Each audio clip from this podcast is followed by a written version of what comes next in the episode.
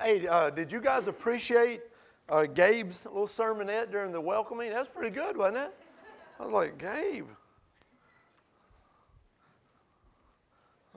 We might have to have an altar call. Gabe dropped it on us, didn't he?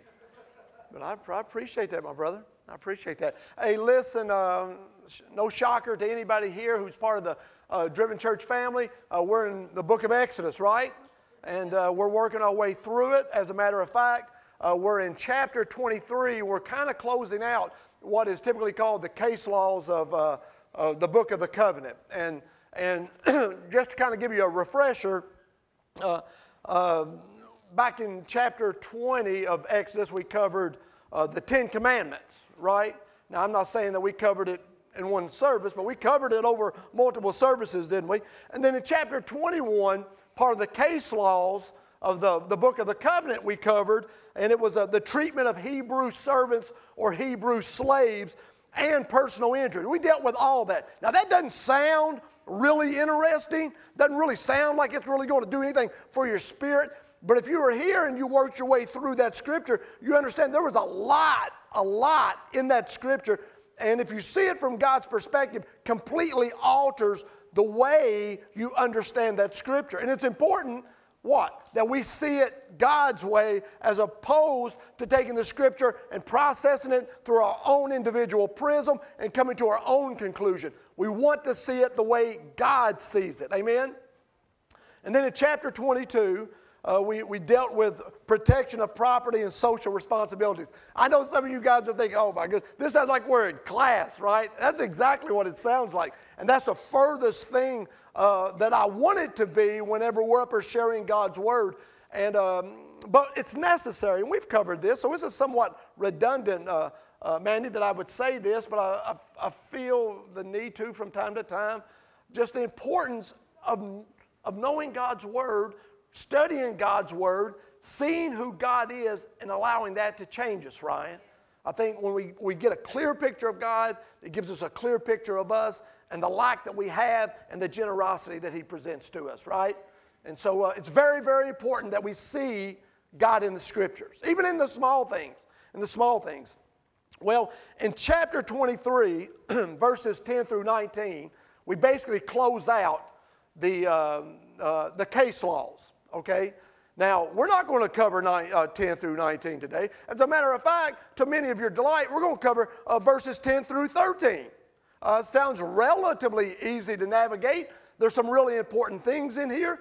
And so uh, I was going to try to push us through 19, but I don't want to do that to you guys. I don't want to, I don't want to overwhelm you uh, with, with a, lot of, a lot of information, a lot of stuff. And I want to do the scripture justice. I don't want to bypass so much stuff that we miss some of the essence of the scripture just to get more of it. And so we're going to look at these few verses uh, this morning and I think there's absolutely, in every, every text that we've studied so far, there's always an application. Always an application. Always an application. And you say, well, Trent, you, you may not make application for me. You need to make application for yourself. When we study the scripture, we understand the scripture, we are the ones who make application. I leave and I take the scripture and I apply it to me. And you should be doing in like manner, right? Okay, so so basically, uh, what has taken place right here, I'm sorry, guys, I didn't aim to hit that. Is that too loud? Do we need to turn it down, Larry? I'm good? Well, I'm loud. Is that what you mean? The volume's fine. That's what he meant. That's what he meant.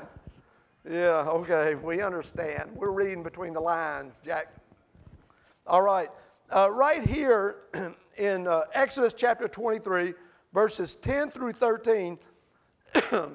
We're, we're, we're making a, this, uh, this, this transition into the Sabbath law that's going to apply over the land. All right?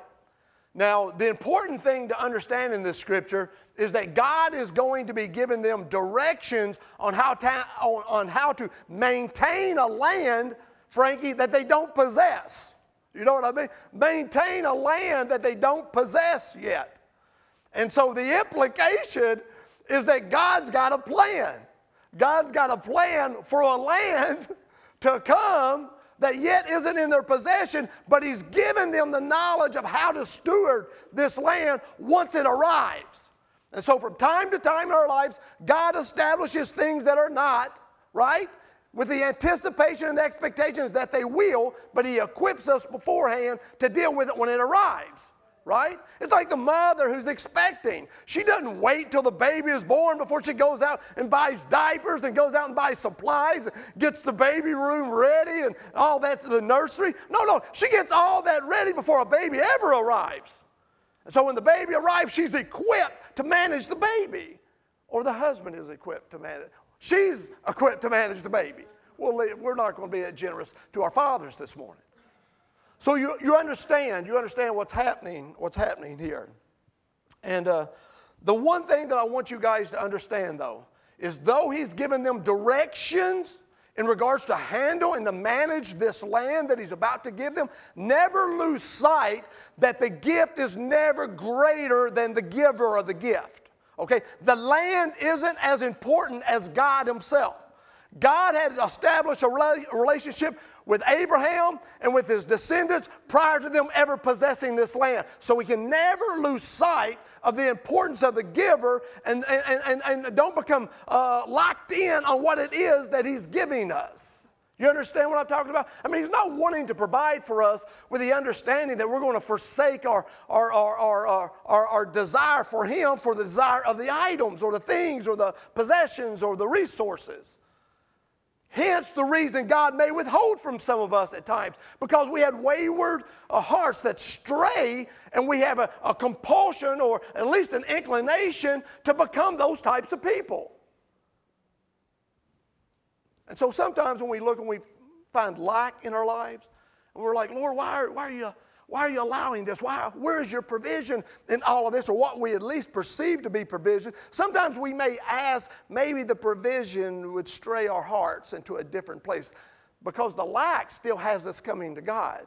Sometimes the provision and the resources and will have us basically sliding right out the door, man.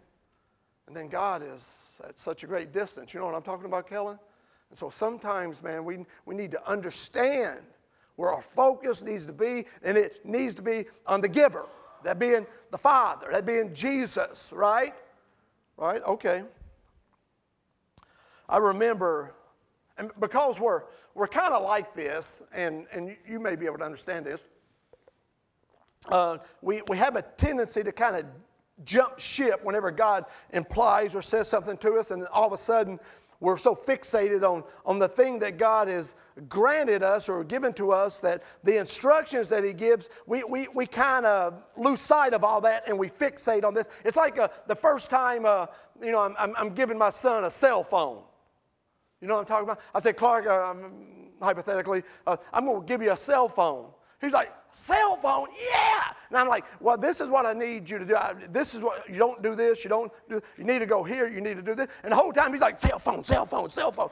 And then I'm like, did you hear anything I said? He's like, yeah, yeah. I'm getting a cell phone, right? And so it is with God at times. And so he's making these, these suggestions or he's making these directions, giving these directions. And I think at times the, the people are saying yes, yes, yes, but all they're saying yes to is the land and not to God. That's the reason when you go into Exodus chapter 24, verse 3, at the end of the book of the covenant, or at least these tenants, they say to God, everything the Lord has said we will do. But guess what they didn't do? They didn't do what the Lord had said. And part of it may be they never really listened to what the Lord had said. They were fixated on the land to come a home, the prosperity. We'll do everything the Lord said, and then you could almost say, or see them saying, what, what, did he say? You know, that's what, that's what Clark would have done. Clark's got his new phone. Oh, you will do everything your dad said? Yes. What did he say? I, I, ask him. Right? Okay, so let's, let's look at this scripture. Let's look at the scripture. It says, For six years you are to sow your fields and harvest the crops. But during the seventh year, let the land lie unplowed and unused. Then the poor among your people may get food from it, and the wild animals may eat what is left. Do the same with your vineyard and your olive grove. I love the fact that he's even caring for the animals. Man, there's something beautiful about the caring and the loving and the compassion of God, right? He's not forsaking anybody in this, in this dynamic or in this equation. He says, Six days do your work, but on the seventh day do not work, so that your ox and your donkey may rest, so that the slave born in your household, we already covered what that meant. It's not just some, some hired hand, this is somebody significant. This is someone intimately close to the master. It says, so that the slave born in your household and the foreigner living among you may be refreshed. Be careful to do everything I have said to you. Do not invoke the names of other gods. Do not let them be heard on your lips. That doesn't sound like too much, does it? Not too much. We'll see. Father, in Jesus' name, oh Lord, I just pray this morning that everyone gathered here this morning at this very moment would literally open their hearts up right now, just stir, stir their hearts, stir their minds, Lord. May we be open to receive what you have to say to us. Father, I believe you want to speak to us this morning. There's mothers here, there's fathers here, Lord, who are carrying such heavy weights, uh, overwhelmed with pressures, pulled and stretched so thin. I pray, Father, that this morning would be a time of renewal and refreshing because you desire that for your sons and your daughters. And so we've gathered in your care this morning, Father, to receive that from you. So we bless you and we bless your name. It's in the name of Jesus we pray and ask these things. Amen. Amen. Let's, let's look right there verse 10. Pull that up, Clark. Verse 10, Exodus, verse 10, right there. You guys see it? If you don't have your Bibles, you can read it right up here on the monitors. Let's, let's take a look at this. The scripture says, for six years you are to sow your fields and harvest the crops, right? A call to, to labor, a call to responsibility, right? He says, but during the seventh year, let the land lie unplowed and unused. Now, this is something that God had commanded the people to observe on the seventh day Sabbath, right? Right? There, when, when we look at the, the, uh, the scripture, we understand that this is a principle that the people were already kind of working under. You know what I'm talking about? In their own personal lives, right? And so, so there is this thing that is now going to be playing out on the land as it plays out in their lives, right? And this is what it says it says, The seventh year, let the land lie unplowed and unused. Now, there's, there's three things here. Now, I want you to get this because there's kind of a parallel between the land and us, you and I. He's calling for a Sabbath for the land to recover, as well as he establishes for us within the seven day week a Sabbath day for us to recover. And there's parallels. There are similar things taking place in the lives of the people and the life of the land. And I want you to see these parallels. And you'll get this. You'll get this because you know it. You know it, it's your experience. The benefit of the land laying dormant every seven years. There's things that take place in that dormancy that doesn't take place in any other manner. One of them is that the nutri- nutrients are restored by the ground being left fallow. You know what I'm talking about? Dormant. It allows the ground to recover. Now, you and I know that it is important, Chrissy, it is important, Drew, it is important for each of us to take that one out of seven to rest. For what reason? That we might have some nourishment restored, some nutrients restored within our hearts, within our souls, within our very being, Greg. It is absolutely important. We can't continue to run wide open, full bore and expect to be able to maintain any type of intimacy with God, any type of strength with God, if we're not taking moments or time, a, a, a period to pull back from all of that and to have our soul nourished, right? And you know what I'm talking about because you've been there. You've been there when you've been so thin You've been there when you've been so exhausted. You've been there when you've been so overworked and that time with God has been neglected. You've been there, right? I've been there. I've been there in the service of the work of the kingdom. And many of you have been there. It applies to everyone. Just like the land benefits from the doors, you benefit when you take that time, right, man?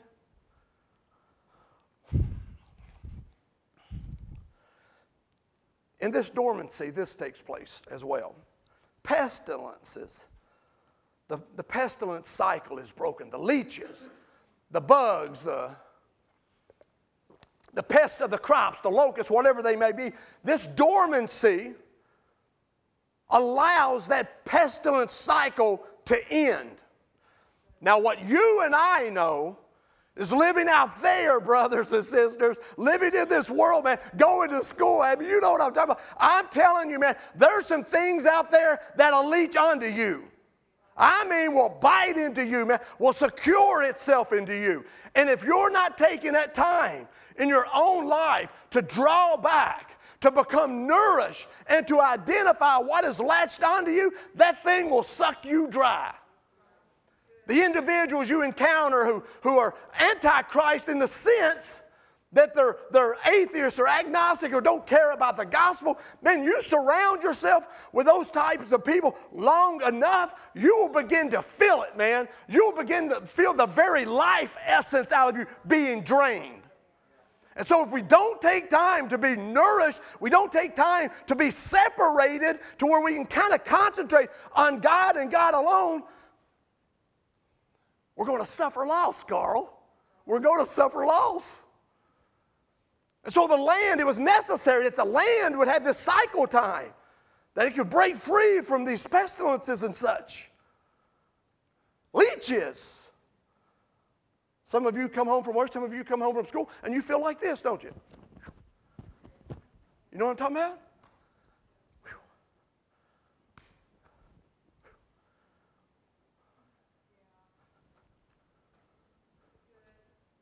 Kick that stuff off, man.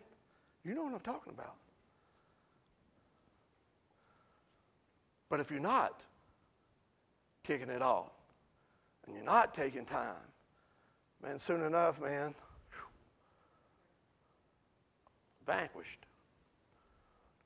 And then the other benefit of this is that soil based bacteria, the fungi and root based disease are confronted or arrested by this dormant year. And these are the things that are root based, man, soul based. These are the things that the farmer can't see. And you and I, if we're not being nourished, if we're not pulling this stuff off, there's going to be things that's going to sink into us. There's going to be attitudes that sink into us, dispositions that are going to get into us that no one can see. You can't even see. You don't know why you're responding a certain way. You don't know why you're so short. You don't know why you're so aggravated. You don't even, because this thing has gotten in you. You don't know why you respond to the people you love most the way that you do.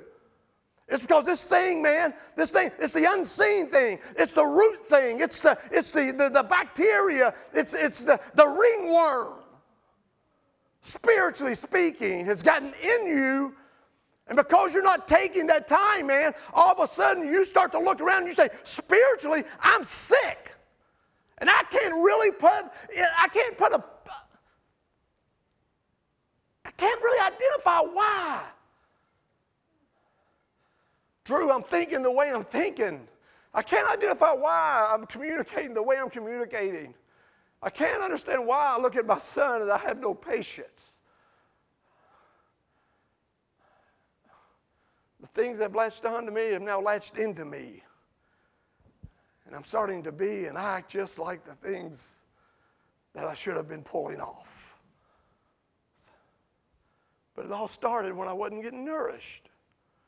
And so God is establishing something for the children of Israel. It kind of reminds me, and I'm going to tell you this, I'm just going to be honest with you. We get kind of dull, man. When we're not following God in these basic, simple precepts, Jeremiah, we get kind of dull. It, it, it, it, reminds me of the little story I just read. it's about a, a, a wood chopper who was challenged by a lesser wood chopper. I don't know how many of you guys have ever been over to Lincoln Days, over to, over to Hodgenville. They got that rail splitting competition. Guess who won that three years in a row? Not me, somebody else.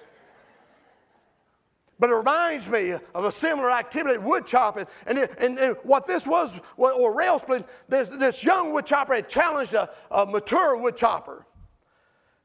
And it that the challenger worked very hard throughout the day, stopping only for a brief lunch break because this man was wanting to beat the experienced wood chopper. The other man had a leisurely, the experienced wood chopper had a leisurely approach to everything. He took a leisurely lunch. It took several breaks during the day. At the end of the day, the challenger was surprised and annoyed to find that the other fellow had chopped substantially more wood than he had. I don't get it, said the young wood chopper. Every time I checked you, you were taking a rest, yet you chopped more wood than I did. The experienced wood chopper said, But you didn't notice every time I sat down to rest that I was sharpening my axe.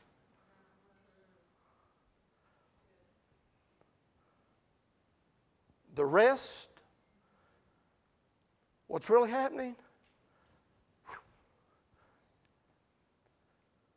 that wet rock, the sharpening of that blade. Sharpening of that blade. It's going to allow you and it's going to allow me to cut more wood when God calls us to the wood cutting. But what the enemy wants us to do is to become so overwhelmed with the ancillary things of this life that our blade becomes dull and when the responsibility of cutting the spiritual wood arrives, we're delivering blow after blow with a blunt object that's dull and ineffective. And so you and I have to ask ourselves within the context of this scripture, understanding the lay of the land, what about my axe? Am I taking that time to really sharpen? Even when everyone else says Trent's just resting, but I'm sharpening. Are you sharpening? Because we all have an axe and we all have wood to cut. There's a thing that I've come to realize, Mike Denzik, in my own life, Frankie, I've realized this in my own life, that when the enemy comes to dull my axe, and Frankie, he'll come, brother. He comes. He comes. He'll come. Gabe, he's coming. He's coming. He's coming to dull your axe. What I've come to realize in my own life, Jeff, Drew, Dwayne, I can go on and on, Chase, Carl, what I've come to realize, brother, is that when the enemy comes, and he does come, to dull my axe with thoughts, attitudes, all these other things, busyness, pull here, pull there, what I've come to realize is that there's something that is directly connected to the enemy's arousal to dull my axe. You know what that thing is? Wood chopping. Opportunity for God to use me. So the enemy likes to slide in there. You know what I mean? He likes to slide in there and he likes to dull the axe. And then all of a sudden, the wood chopping comes, and the wood chopping seems to be so overwhelming because the axe has been dulled. So, in my own mind, what I do, Jeremiah, when the enemy comes, when the enemy comes to dull my axe through, through whatever means he chooses to do that, I have to arrest my own mind and my own spirit. And in that moment of weakness, I have to say, I've got to push through. Wood chopping's coming. And you and I, to whatever degree that we must do that, when the enemy comes to dull the blade of the axe, we must refuse. We must never concede to that. And we must identify that wood chopping is coming and the enemy's assault upon the axe is present. And you got to push through.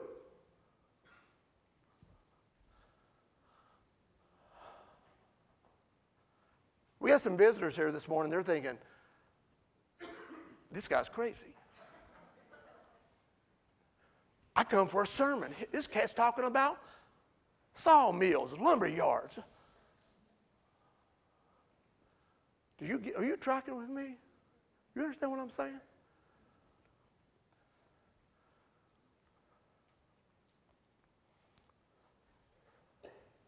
I got a knife at the house. Sometimes Dwayne will come over. Dwayne, my brother, comes over to the house every once in a while. And We'll be pillaring around doing something after we've played around. and and uh, we'll be out in the garage one night, and, and there's times I'll, I'll, pull something out. And it'll, it'll be like my little Kobalt razor knife or whatever it might be. I'm, I'm cutting something, just cut. It's sharp. And then Dwayne says, Well, here, try this. He'll pull out that knife of his. I'm sitting there fighting through it, and I finally, it's like butter. And I thought mine was sharp. Till I actually had in my hands a tool that was really sharp. Don't lie. Don't listen to the lies of the enemy Terry, Terry, when he tells you, oh, you're sharp enough. You're sharp enough. When you can always be sharper. You can always be sharper. You can be Trent Kobalt sharp, uh, sharp or you can be Dwayne pocket knife sharp. That's up to you. You can be as sharp in God as you want to be. No one can determine how sharp you will be. Only you. Right, Greg? Only you, Jack. All right, let, us move on. I'm sorry. These are three verses, four verses, right? Get through them, Trent. It says, But during the seventh year, let the land lie unplowed and unused. We've recognized that. We've made application. Go home and apply it again. Come into church next week with splinters. And you've been busting so much wood, right? It says, Then the poor people among your people may get food from it, and the wild animals may eat what is left. Do the same with your vineyard and your olive garden. Now, listen, get this these are people that's going to be working the land and whatnot. And God stipulates to them, I understand the way in which you're going to earn a living and provide for your family and your community. I understand all that. I understand it's going to be involved in work in the land that I'm going to provide for you. But every seven years, don't work. Now, that's a scary proposition to all of us who are workers. Right? Because what that introduces into the equation is a trust dynamic. That we must trust God more than we trust the fruit of our hands. That whatever God's doing in the plan, man, is going to be adequate. It'll, it'll suffice. It'll, it'll be more than what I could have done with my hands. Right? Well, listen he says this to them about the land, man. He says this about the land, and they should have at least embraced this notion because they were actually living in this provision on a weekly basis.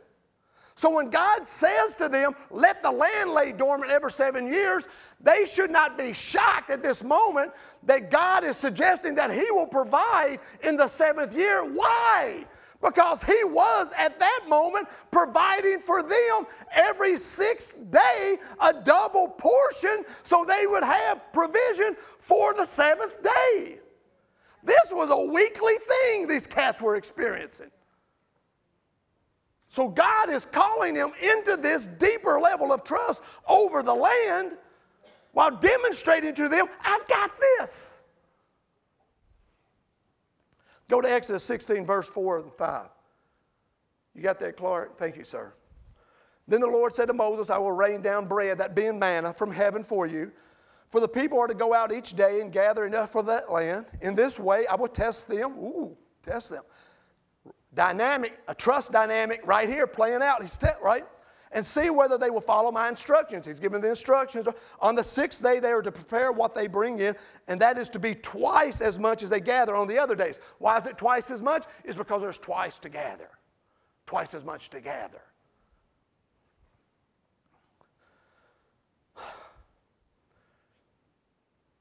In Leviticus, Leviticus, this scripture kind of opens up and God gives a little commentary and he speaks to the heart of the people. Because this is, when I read this, this is kind of like how I felt like God would talk to me. Okay? because I'm looking at this situation. I'm a Hebrew farmer, right? I, am in there and I'm thinking, I'm, he's going to give me the land. I'm going to work it six years. And then the seventh year, I'm going to do what? Not work it. Okay. All right. How's this going to work, God? How, how, how is this? And this is what he says in Leviticus chapter 25, 18 through 22. Listen to this. Just listen. It's okay. We're, just listen. Or read along. He says, Follow my decrees and be careful to obey my laws, and you will live safely in the land.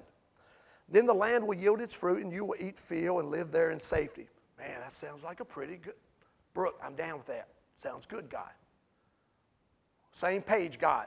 You walking with me, God. I'm not. You walking with me, or am I walking? Okay. All right. You may ask. Listen to this. You may ask, what will we eat in the seventh year if we do not plant or harvest our crops? Of course, we would ask. Of course, we would ask. You know what I really mean by that, Josh? Of course, I would ask. Every time God calls me to a place of trusting alliance upon Him, hey, Frankie, I'm always asking, well, what's going to happen then? Right? Are you there? Violet, you there? Look, Tim, why are you yelling at little Miss Violet? We would ask that, wouldn't we, Kellen? Well, you told me not to do this and this. Well, what am I going to eat? What am I going to eat? And this is what he says Trent, I will send you such a blessing in the sixth year that the land will yield enough for three years.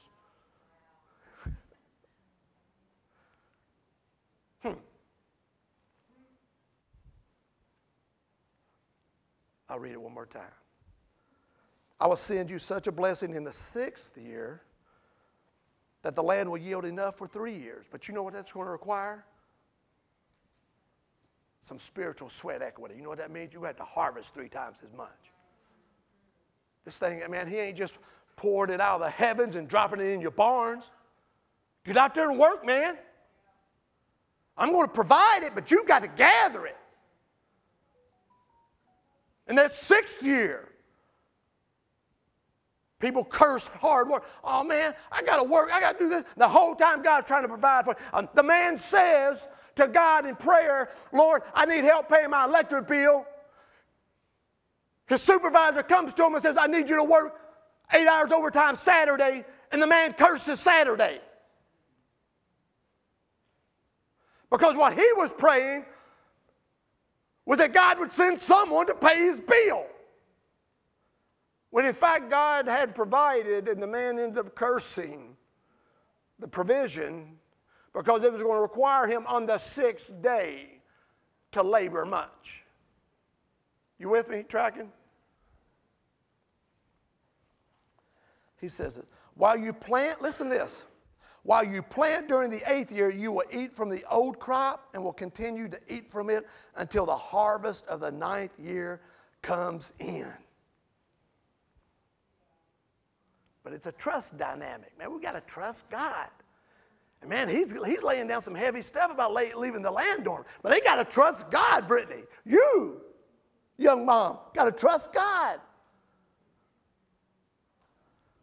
It's hard to trust God sometimes. It's hard because of who we are.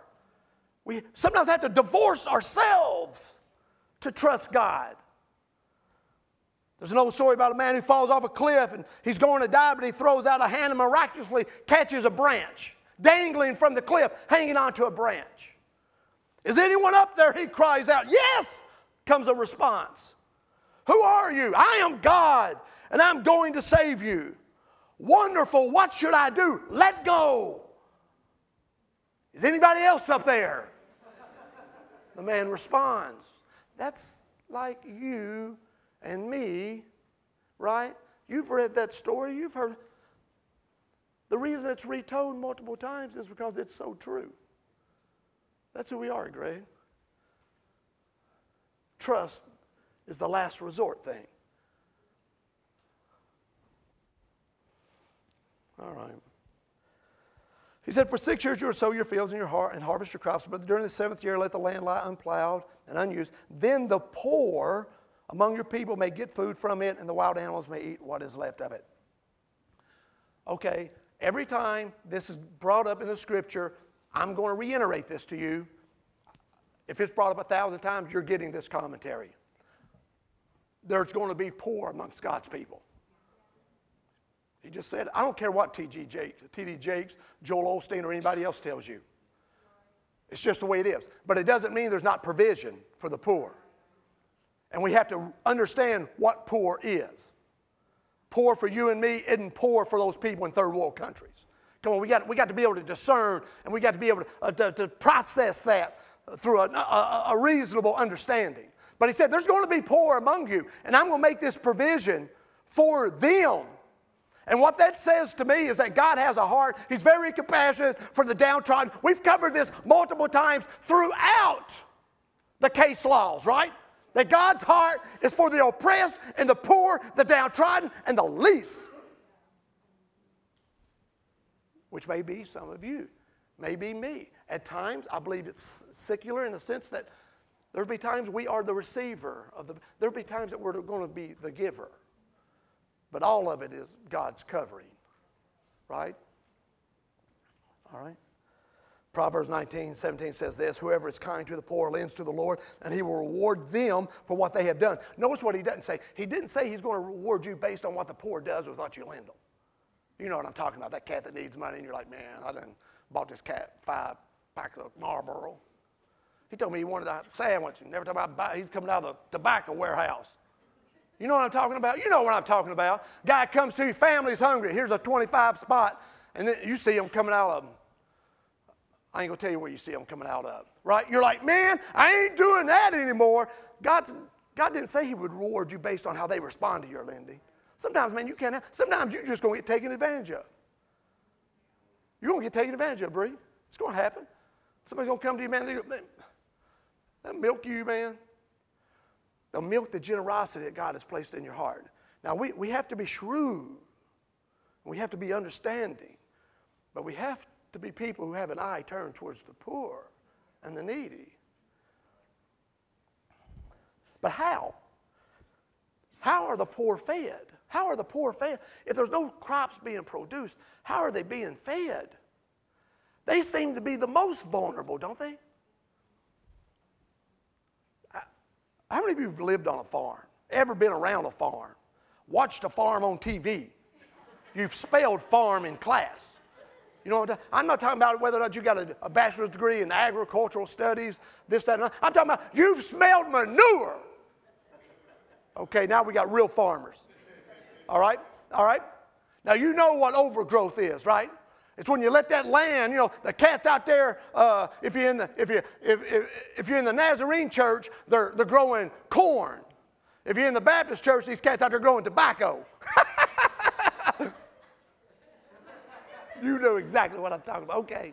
All right, all right. And whatever crop you're growing, whatever it is, that year you lay dormant, the wild thing that amazes you, you go out there at times and there's nothing that's been sown, and you got a half a field of crop out there. You, you, man, you've got three acres of corn waist high, and you didn't drop anything in that field. But it's the overgrowth. You know, you, how many of you know what I'm talking about? You know what I'm talking about? Now, this is what the scripture says about that overgrowth and how God provides for these people. Leviticus 25, 3 and 7 says this. Follow me. For six years, sow your fields. For six years, prune your vineyards and gather your crops. The working thing. This is where he's opening things back up. He's letting you see into this. But in the seventh year, the land is to have a year of Sabbath rest. That's, that's the same thing we're covering right there. To the Lord. Do not sow your fields or prune your vineyards. Watch this.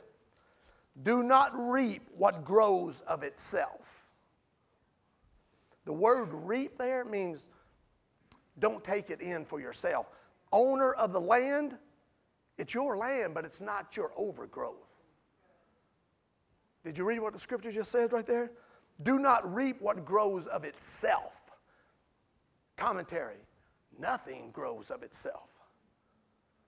What the scripture actually means is the things that grew not out of your effort.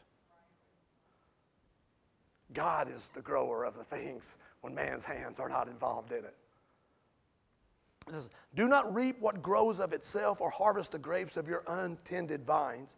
The land is to have a year of rest. Whatever the land yields during the Sabbath year will be food for you, for yourself, your male and female servants, and the hired worker and the temporary resident who live among you, as well as for your livestock and the wild animals in your land. Whatever the land produces may be eaten. The untended land, the untended year, the overgrowth is born out of the hands of God. And if it's on your land, it doesn't mean it's your property. It's still God's property. That's something we need to take into our hearts this morning, ain't it? Everything in your bank account, everything in your 401k, everything in your, your, your IRAs and whatever else, if you're kingdom minded, you've got to understand that ain't yours. You know what I'm talking about? You got to understand that if God requires it, man, you just got to move. You got to move in it. It's on their land, but it's for everyone and for them as well, if need be. But for the owners of the land, it won't need it. It won't be needed. You know why? You know why? Because of the blessing of the six year, three year. They'll be eating off that to the ninth harvest time, the ninth year harvest time. Oh, all right, here, let me move on, man. I'm, I'm weighing us down here. And then I, I, I really want to close with this right here, okay? Now, this is pretty shifty. So, all you Bible scholars out there, keep your eye on me. Um, I might get shifty on you, try to slide something in on you that you ain't expecting. And you're like, I'm just going to take that. You may not want to take it. You may want to kind of take it home and just filter it. Make sure what I'm saying is what it's saying and understand what it's under, you know, it's real understanding. That's commentary on false teachers, okay? Don't always take everything that's said from the pulpit with a blind eye, man. Eat this stuff, devour it, chew it up, let it pr- spew out what's not real. But let's look at this because this is going to feel shifty, but I give you my word, it isn't. Six days do your work, but on the seventh day do not work, so that your ox and your donkey may rest so that the slave born in your household and the foreigner live among you may be refreshed. Two different words. Two different words. We read it with the understanding that there's a dual application with the same meaning to the animals and to the people, and it's not correct. The word rest uh, uh, uh, that's the application is to the ox and the donkey is Shabbath, and it means to cease or desist from physical activity. It is a physical rest that the animal would benefit from, right? For that whole year, a physical rest. That's not the same word used regarding refreshing the individuals within the house of the Hebrews. When it says may be refreshed, it's the Hebrew word nafash. Nafash.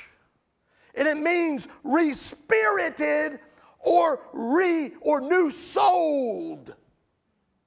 It has a connotation of renewal of both body and spirit. When the Septuagint, which is the Greek Old Testament, translates that same word for refreshed. It is translated into the Greek word proslutos. Proslutos. And it proslutos has a deeper understanding that even just a spiritual and physical rest. Do you remember what the Hebrew translation renders that as? As what? What? What?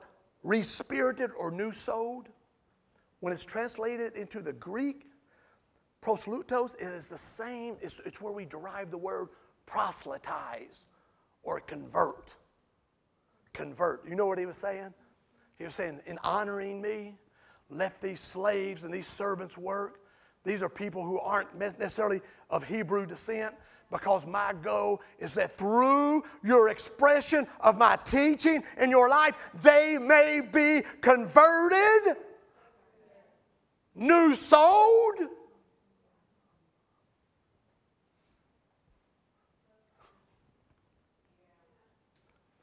But it don't end there. Because we done jumped on the Greek ship, right? So we're going to jump in another little Greek phrase. And it's found in Matthew chapter 11, verse 28 through 30. And there's this cat speaking right here in Matthew that you and I both know. His name is Jesus. And this is what Jesus says. Very familiar scripture. 28, 30, Matthew chapter 11. Come to me, all you who are weary and burdened, and I will give you rest. Anapio means refreshed.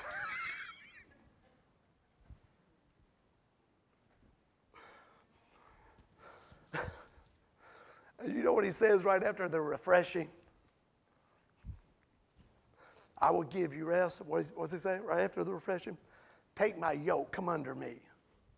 Come under me, and you will learn from me. You know what Jesus was saying? Be converted. Come under me. Take my yoke upon you and learn from me. Become mine. Become mine. And he ends up saying these words For I am gentle and humble in heart, and you will find rest. Rest and a pile for your souls, for my yoke is easy and my burden is light.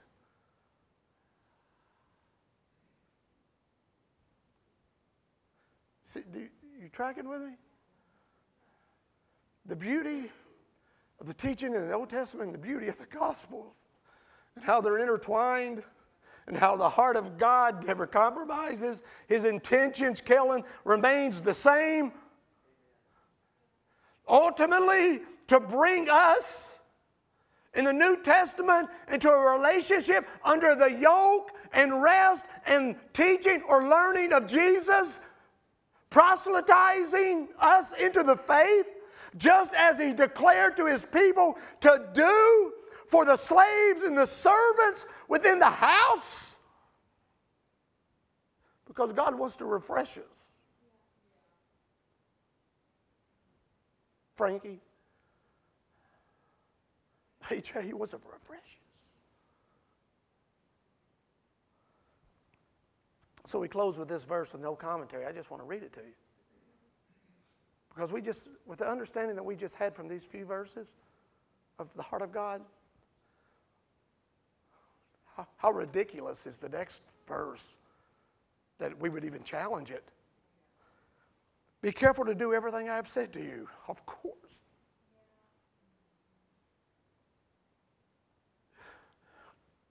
Why would God even say, be careful? When He's opened His heart up to us and we see what motivates Him, we see the love that He, he, he extends to us, and after doing that, he has to say to us, be careful to do everything that I've told you to do. And then to go forward and say, do not invoke the names of other gods, little g. Do not let them be heard on your lips. Is that necessary?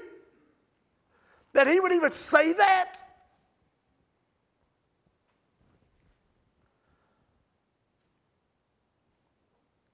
Yeah, it is necessary. Do you know why it's necessary? Because the Hebrews were a lot like us. And God, in Christ Jesus, has lavished upon us His love, His endearment, His compassion. And still, He says to us, be careful to listen don't turn your hearts to false gods and teachings. How in the world can we be people who repel a God who loves us and extends himself to such a degree in our lives as he does, and yet we resist him? And the whole time he's looking at us as we're hunched over with fatigue and spiritual exhaustion and he's saying, the people you're running to can't take that off you, but I can take it off you. Right? Right? Because some of you are heavy this morning, man. Some of you moms, dads, brothers, sisters, you're carrying some heavy stuff in here this morning. You carrying, man, some of it's self-inflicted. Most of our most of our stuff, at least for me, is self-inflicted. But this some of you, man, are under the weight of other people's decisions. Man, there's times you can't even get your breath, Greg. You feel just closed up, man. And you're breathing like this, spiritually. And you can't even expand. You can't, because the weight is so great, the pressure so intense. You live life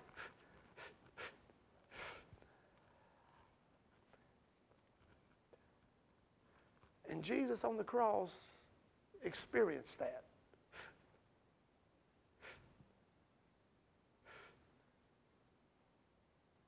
So that you could experience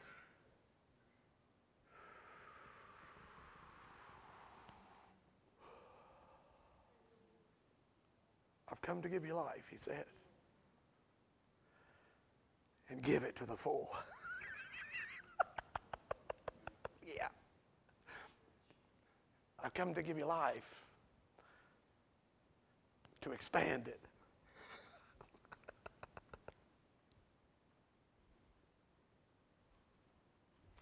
Stand with me this morning. Carrie's going to come briefly just for a moment. Just for a moment.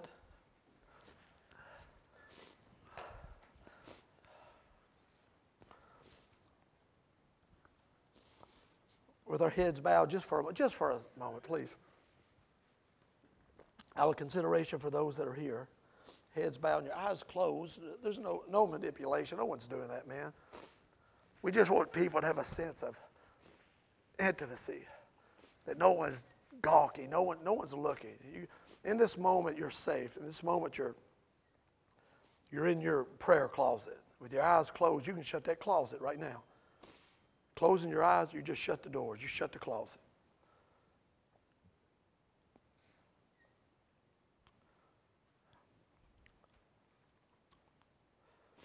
So, dad, mom, brother, sister, that heavy thing. Maybe God has spoken to you about finding time for nourishment, about a, a Sabbath understanding that you need to be nourished. You, you need the pestilences of your life. You need a moment away from the nonsense. And you need God to do a work in you in that time to identify the things that have connected to you on a root level that you don't even understand. And all these things have attributed to the heavy weight that you're carrying. Your spiritual knees are buckling under the weight. Your back is broken. A spiritual scoliosis is set up where there's a crookening in your, your spine and your back under such great weight.